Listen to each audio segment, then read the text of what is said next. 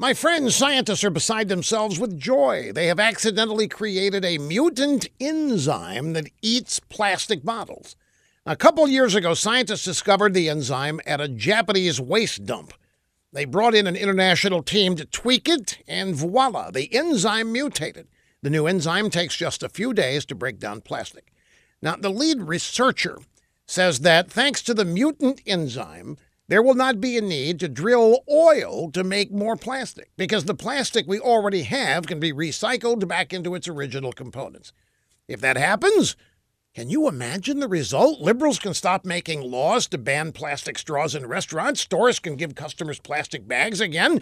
You can buy bottled water without the environmentalist wackos complaining about what's in landfills. Plastic will be in again, which is why I have a prediction of my own. It'll never happen because liberals don't really want to solve problems. They just want to complain about problems and blame America for problems. But the last thing they want to do is solve anything because America can't improve. So just watch.